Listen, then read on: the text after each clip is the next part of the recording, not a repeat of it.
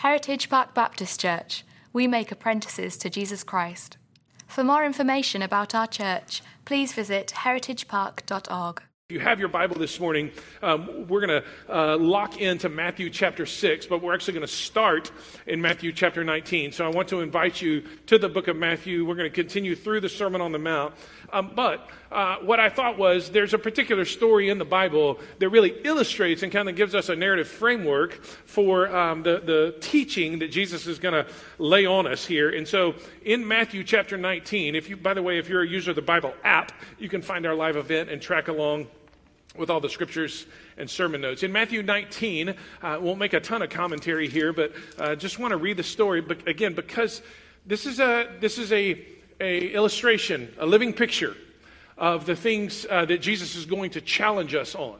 And so here we go, Matthew 19, verse 16. And behold, a man came up to him, that's Jesus, saying, Teacher, what good deed must I do to have eternal life? Jesus said to him, Why do you ask me about what is good? There's only one who's good. If you would enter life, keep the commandments. Something along the lines of, hey, you, you, you want to experience life, live in obedience to God. Verse 18, and uh, this, this guy said to Jesus, Which ones? Now, can we just pause for just a second? I promise not to make too much commentary, but if you need a checklist to relate to God, you're in pretty bad shape, folks. Mainly because you will find that you, just like this guy, we'll see it. You'll get to the end of the checklist and go, something's missing. Because it's not a task list. The, the, religion is that. This is relationship. So Jesus, oh, oh, you want to track that road? Here we go. You ready? Jesus said, You shall not murder, shall not commit adultery, shall not steal, you shall not, uh, shall not bear false witness, which sounds a lot like some of the things he's been talking about in the Sermon on the Mount. Verse 19, then he turns the corner and says, Okay, so now we've got all the performance stuff out of the way. Let's talk about your heart. Honor your father and mother. You shall love your neighbor as yourself. Those are heart issues. The young man said to him, All these things I've kept. What do I still lack? Why would he ask that question if he's checked all the boxes? Because box checking is not fulfilling in a relationship. verse 21, Jesus said to him, If you would be perfect, and by the way, same word, same word that Jesus uses at the end of Matthew chapter 5, verse 48 be perfect as your heavenly Father is perfect, be complete, be whole. Be perfect as your heavenly Father. So if you would be perfect, go sell what you possess, give to the poor, you'll have treasure in heaven. Come, follow me. When the young man heard this, he went away sorrowful, for he had great possessions. And Jesus turned and said to his disciples, Truly, I say to you, only with difficulty will a rich person enter the kingdom of the heavens. Again, I say to you, it's easier for a camel to go through the eye of a needle than for um, a, a, rich person to enter the kingdom of God. And then the disciples heard this. They were greatly astonished. Not just astonished, they were greatly astonished. Who then can be saved? But Jesus looked at them and said, With man, it's impossible, people. But with God, all things are possible. So here's the narrative picture. Rich young ruler comes up, asks a question. Jesus fires back. Rich young ruler says, I am utterly unsatisfied with my religious performance. Jesus goes, That points to something right there. That points to something. So you've got something clogging you. Go sell everything you have. He walks away sad. He traded his treasures for the true treasure. Uh, Jesus looks at his disciples, his followers, and goes, Boy, Man, it's hard for them rich folks to get into the kingdom. It's not impossible, but boy, it's, it's hard. It's hard. What? What? Who can be saved? The, the reason why I start there is because I, I think it's really critical that we understand, uh, or excuse me, have in our minds that picture as we step into Matthew 6. Uh, in this particular section of the sermon, we've been talking about fear and um, how Jesus is addressing fear all along the way. That's one of the threads that tracks through here, seems appropriate in our day and our age. And so, Matthew chapter 6, verse 19 is where we're going to be 19, 20, 21. I'll read the passage, and then we'll jump into these three key words here. First of all, uh, let's read the passage 19. Do not lay up for yourselves treasures on the earth. If you're um, a writer in your Bible, literally, Jesus says, Don't treasure treasures on the earth where moth, rust, destroy, thieves break in and steal. Verse 20, but lay up for yourselves treasures in heaven. Treasure treasures in heaven. That's what he says. where neither moth nor rust destroy, uh, where thieves don't break in and steal. For where your treasure is, there your heart will be also. Three words this morning. The first one is worldview. Worldview. Um, this is the way that we see and interpret the things that are going on around us, and there's plenty to see and plenty uh, to interpret. They lived with the assumption. This was a, a first century, um, uh, um, you know, Roman um, kind of uh, empire, um, Israelite approach to life, and see if this sounds familiar. Uh, the rich are those who are really well off. They've got the good life. They are hashtag blessed.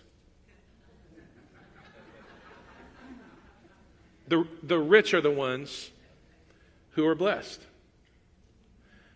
Now, the reason why I say that word in particular, that the rich are the ones that are blessed, that they are the ones that are well off, is because do you remember how Jesus started the sermon?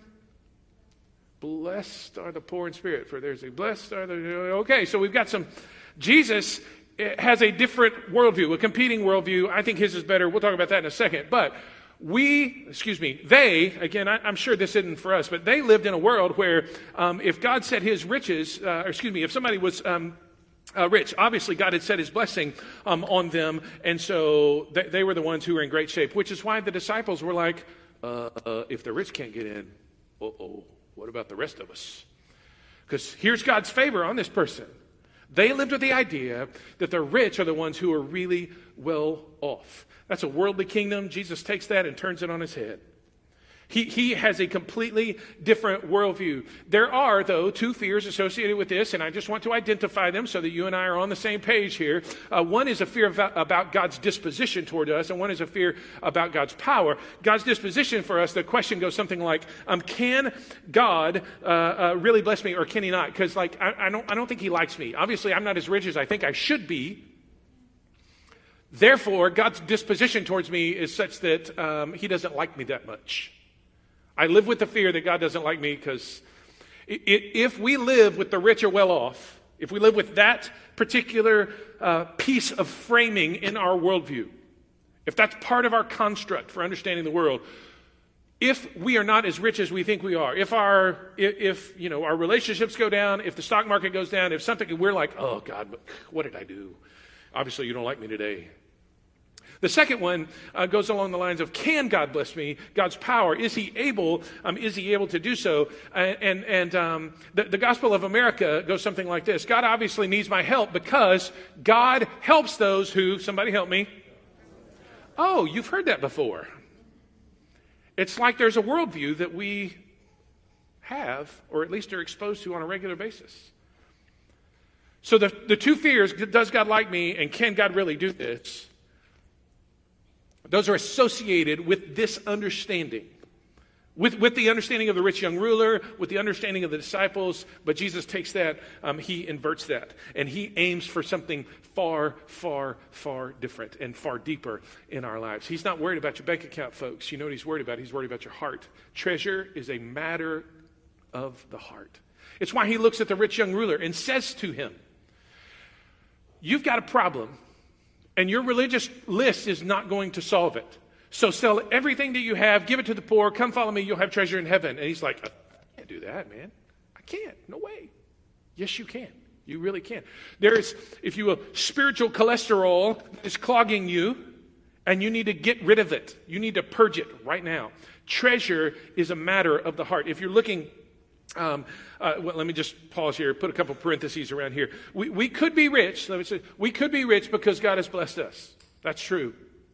And for those who have been blessed by God and are um, wealthy in this world, I just I hope you steward that well, man. I hope you do. Or we could be rich because we're thieves. And we would not say God had blessed us in that way. But the expense report that we pad every month, or whatever, we could be grateful uh, because God has blessed us. Oh, God, thank you for doing it. Help me be a good steward. Or um, we could, uh, f- for the possessions that we have, we could be grateful for those. Or we could obsess over them. And obsessing over possessions is something along the lines of being greedy. Jesus doesn't, and some people take Jesus this way, and I just don't think this is the case. Jesus doesn't demonize uh, material goods, but he does make sure and warn us about the dangers of them. And so treasure is a matter of the heart. If you're looking for a definition of treasure, here's the best one I could come up with. It's actually worship language, it's the same language around worship. But the treasure is whatever captures our allegiance, whatever incites our affection, whatever demands our action. My guess is that you don't have to look very hard in your own life to think about what that uh, might be. Uh, to put it in different words, it's what we praise, it's what we take pride in, it's what we seek to protect. That's what treasure. That's what treasure is. Jesus is clear on his worldview, and I think his is better than ours. I think his is better than the one the world has to offer. Jesus takes the whole thing and turns it completely upside down. Uh, those who are first, they'll be last. Last, first. He flips the thing on its head. Oh, it's the rich who are blessed? No, no, no, no, no. Blessed are the poor in spirit, for theirs, theirs is the kingdom of the heavens. So, because he's clear on his worldview, this, this leads, if you will, to kind of this second, uh, second word. We got worldview, so how we interpret it. Uh, the second one, this is where we're going to press a little bit, is this idea of investment. What's our, what is our investment strategy? Again, he says, Don't lay up for yourselves treasures on the earth where moth and rust destroy, but lay up for yourselves our treasure treasures in heaven. Um, uh, did a little research this week. If you had invested $1,000 in Apple in 1990, it was worth a buck 20 back then. Been three stock splits since then. You would have started with 833 shares and ended up with 23,000 something uh, you'd be worth like $3.8 million today, by the way. And you would think to yourself, if I had come to you, if I had come to you in 1990 and said, hey, $1,000, stick it on the fruit stock. And you'd be like, what? What kind of crazy are you? No, no, no. Trust me. Stick it on the fruit stock. A thousand bucks. A thousand dollars is a lot of money. Nineteen ninety dollars. It's on the fruit stock. I mean, they hadn't made anything worthwhile in who knows how long. And what? But today, You'd be like, that was genius. Everybody loves a good investment tip. Jesus is going to challenge us here and say, hey, let's put a $1,000 here into something that really matters. It's a good payoff. There's, there's two different contexts in which he um, identifies. One is on earth. You see it there in verse 19. Um, don't lay up for your treasures. Don't treasure treasures. Don't lay up for yourselves treasures on the earth. Don't do it. Um, we, we could come up with any number of examples or any number of passages which uh, w- would um, kind of outlay this for us. Uh, my favorite one, only because I memorized it as a, as a young man, my favorite one is Jeremiah chapter 9, verses 23, 24. You can write that down and go look it up later. I'll just quote it, and let me tell you what it says. Um, Let not the wise man boast in his wisdom, the strong man boast in his strength. The rich man boast in his riches, but let him who boasts boast in this, that he understands and knows me. That's what, that's what God says through the prophet Jeremiah. And so, so, what would treasuring treasures on earth look like? Just ponder these with me.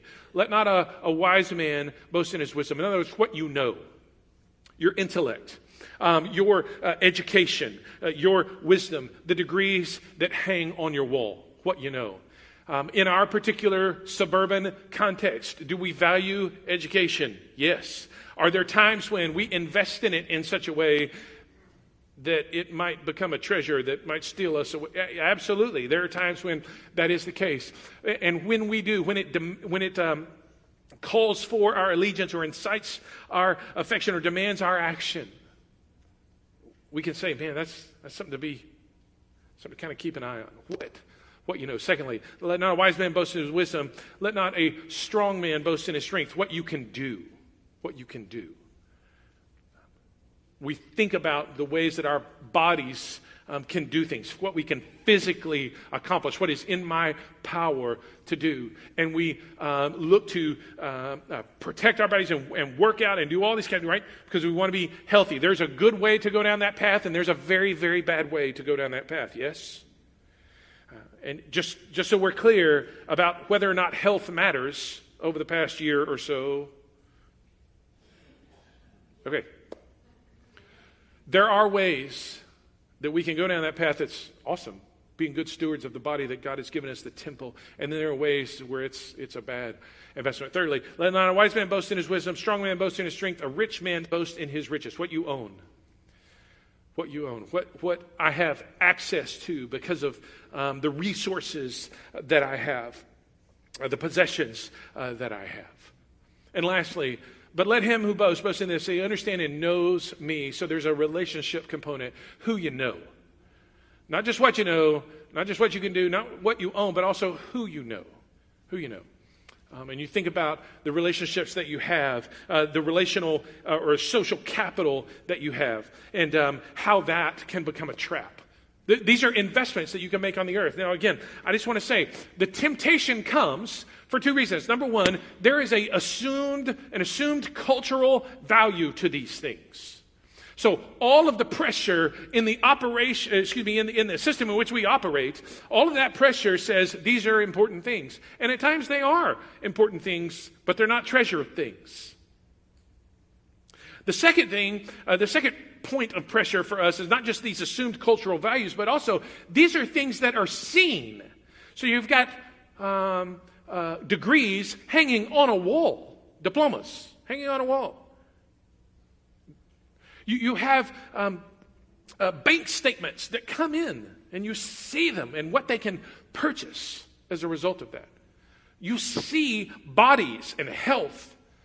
You see people interacting and, and how they're establishing kind of the social order in their relational dynamics. And so it, these things are seen, and that's one of the temptations for making them treasure. It's like Jesus knew what he was doing because the very next verse from this passage is the eye is the lamp of the body. He starts talking about eyes. It's like he knows what he's doing.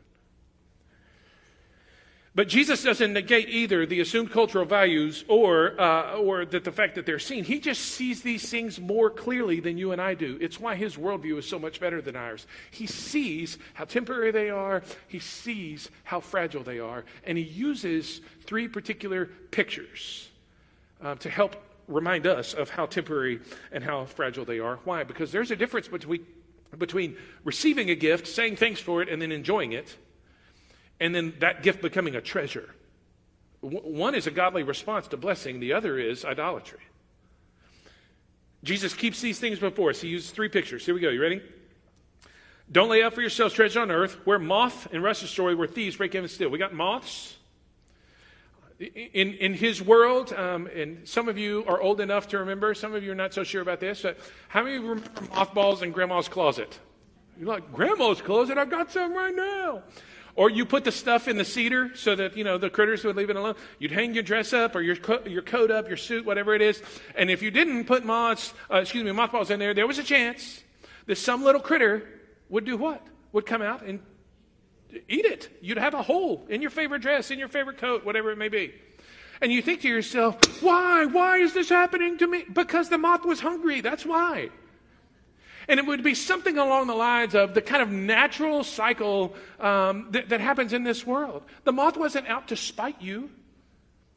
The moth did not wake up and go, oh, today I'm getting him. Oh, today I'm going to ruin her day. Oh, yes.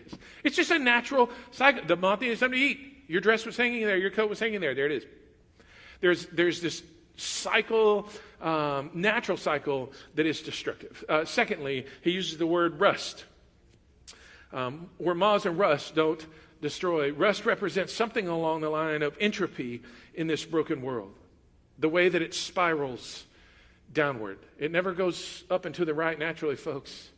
It always spirals down, entropy. So you've got this piece of metal and you stick it out, and because we live in Houston where it's always 99.9% humidity, at some point, something starts forming. And you're like, I thought this was stainless steel. That's what they all say, you know. It's still, and so at some point you got to scrub it off, clean it off, wipe it down, put the whatever on it, make sure that it's come. You have to do it. You have to do it. Why? Because rust will destroy. Rust will destroy. There's entropy in this broken world. And lastly, thieves break in and steal. The picture there is, is um, a, a, thief digging through your wall.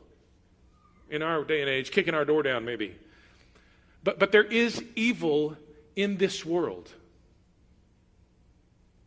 Do, do we have to think about any? I mean, what kind of headlines did we face this week? We've got shootings and young people dying. And I mean, just, God. There's evil in this world. What, what do we do? What do we do with that?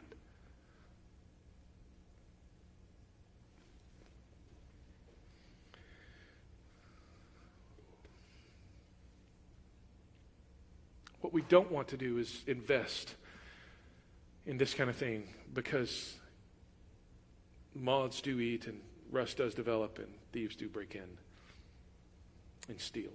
And, and the reason why uh, we do things like give and pray and fast, the stuff that follows, excuse me, is, is prior to this particular passage, is because it sensitizes us to these things. So um, here, here's the other thing to invest in heaven instead. So, um, verse 20, but lay up for yourselves treasures in heaven. Treasure treasures in heaven, he says. The enticement or the invitation is to make a good investment, one that is secure and one that lasts. Now, when you think about moths, um, and, and rust and thieves, you think, well, gosh, I don't want that to happen. Well, let's, what if we took it and put it in a place where it wouldn't happen? What kinds of things last forever and are untouched by that? And again, we, we could have, I don't know, a lot of different places or a lot of different lists. I just I put five things down here. And Mike, if it's okay, we'll just put all five up again, just like we did. If you're a writer, uh, you can write these down. If you want to grab your phone and just snap a picture, that's fine too. It won't offend me in the least. I just put together some things that last forever. First of all, God's kingdom lasts forever. There will not be a time when His rule will be. Uh, um, excuse me. There will uh, not be a time where His rule, where His rule of the universe won't be in effect. His kingdom lasts forever. Psalm 145, verse 13 verse 13, Your kingdom, O Lord, is forever. Isn't that good news? Like in a, in a day and an age where so much is temporary, where parties change and presidents change and any number of other things change, bosses come, bosses go, contracts are up, contracts are down, this happened, this, that. Your kingdom, O Lord, lasts forever. So good. Uh, God's word, Isaiah chapter 40, verse 8. Um, uh, grass withers and the flowers fade, but the word of the Lord stands forever. Also, Psalm 119, verse 89. Forever, O, uh, forever, o Lord, your word is established in the heavens.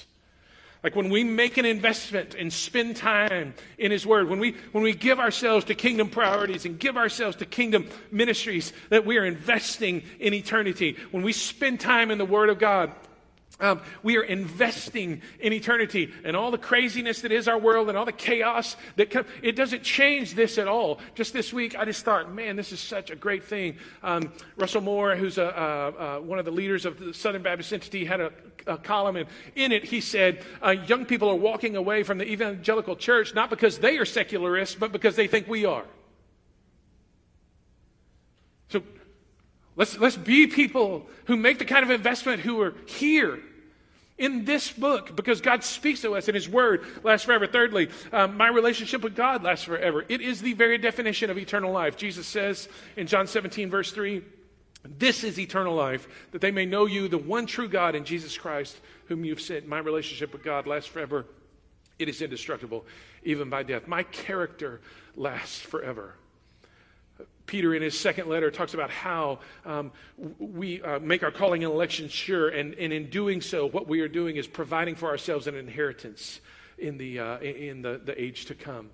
And lastly, the souls of people last forever. We see this in the uh, throne room scene in Revelation chapter 20, where every person is called to give an account before God, every one of them. So if we're investing in the people who are next to us, who live next to us, who are on our baseball team, soccer team, if we're investing in the people that we work with, we are making eternal investments. Th- this is a worthwhile investment, folks. This, this is a good place to stick, stick um, your resources, so to speak. This is the fruit. This is the fruit that remains. So, third word, quickly. We've got a worldview that Jesus changes for us. We've got an investment strategy that looks different than the world's investment strategy because they seek to protect their resources, seek to protect their reputation, seek to. Jesus says there's something else altogether. And thirdly, there's a connection here that Jesus wants to highlight. There, there's a connection between our heart and our treasure. And the, the first little part of this to, to note is that this is a good diagnostic for us. It is mercy that God gives us this. Why? Because um, there are times when I can be uh, self deceived or deluded and not know where my heart is. He's very clear about this. Look at verse 21. For where your treasure is, there your heart would be also. When it comes to this diagnostic, you can know where your heart is. If you've ever been in a moment where you're like, I don't know how I'm doing spiritually, look, you can see it.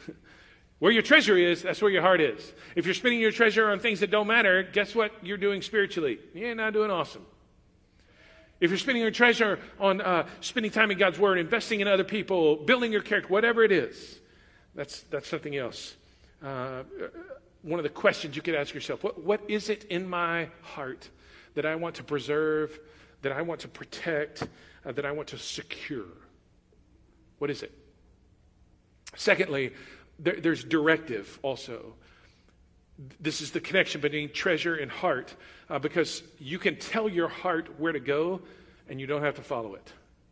Th- that is one of the mantras of today follow your heart. But that, that is disastrous. How many people have followed their heart and ended up in the ditch? Pe- people have stories in the room. You're watching online, you've got stories you're thinking about right now. You followed your heart. Uh oh. You can direct your heart instead. How do you do that? Well, he says, where your treasure is, there your heart will be also. So, how do you do it? You stick your treasure somewhere. You put your time, your talent, your resources, any number of other things. You put those things to work in eternal things, and your heart follows. Here's the bottom line. Therefore, therefore, my obedience matters. It doesn't matter how big, it doesn't matter how small the issue is. Therefore, my obedience matters. And for some of you, you, you need to have a moment where you just recognize your obedience matters in this issue, in that thing, in this relationship, over here, in this circumstance. My obedience matters. And the best thing you can do this morning is surrender and just go, Jesus, you're right. My obedience matters. You're right. And I want to step into this week thinking about that. Some of you are here and you, you wouldn't consider yourself a Christian. I want to invite you to surrender today. The best thing you can do is give your life to Him. He will forgive you of your sin and He will give you freedom in life, just like we saw Robert testify. Last, last little thing one more treasure story. In, in Matthew chapter 13, um, verse 44, Jesus is telling a parable. He goes, There's a guy who's walking along a field and he stubs his toe, and after he gets done, rah, rah, rah, stupid, he's figuring out, like, what did, I, what did I kick? He goes back to kick it again. He's like, wait a minute. Starts digging around a little bit. It's a box. He cracks the box open, it's full of treasure. He slams it down, covers it back up, goes and sells everything that he has, and buys the field. And he buys the field where the treasure is. sounds a lot like the rich young ruler. Except here's, here's the difference. In that particular parable, Jesus said, and in his joy, he went and sold everything that he had. In his, don't miss that, in his joy, because that's what God's after. Some of you think, oh, if I surrender, ugh. no, no, no, no, no. God's after your joy. That's what he wants for you. And so, therefore, your obedience matters, no matter how big, no matter how small. You can make heavenly investments. You can change your strategy. And that's what Jesus is inviting us to. So I'm going to pray and invite you uh, to respond as you see fit. Frank's going to lead us in a song in just a moment, but let's have just a moment here, just a second to pray.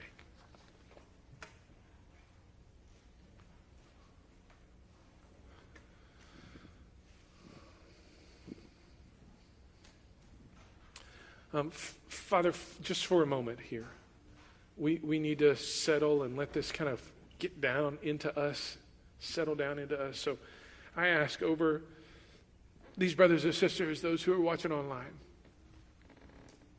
I ask, Father, that you would just put your finger, by your Holy Spirit, put your finger somewhere where we need you to work, where we need your conviction. We need you to do something.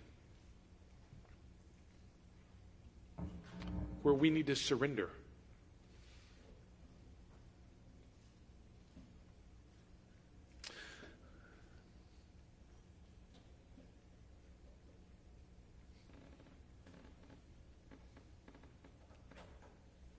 If you're here this morning and you wouldn't consider yourself a Christian, today can be the day simply by saying, Jesus, I surrender to you. Please forgive me of my sin and come into my life. It's just that simple. And the good news is, no matter your background and no matter your baggage, He will do so. If you're here today and you are a follower, I just I want to invite you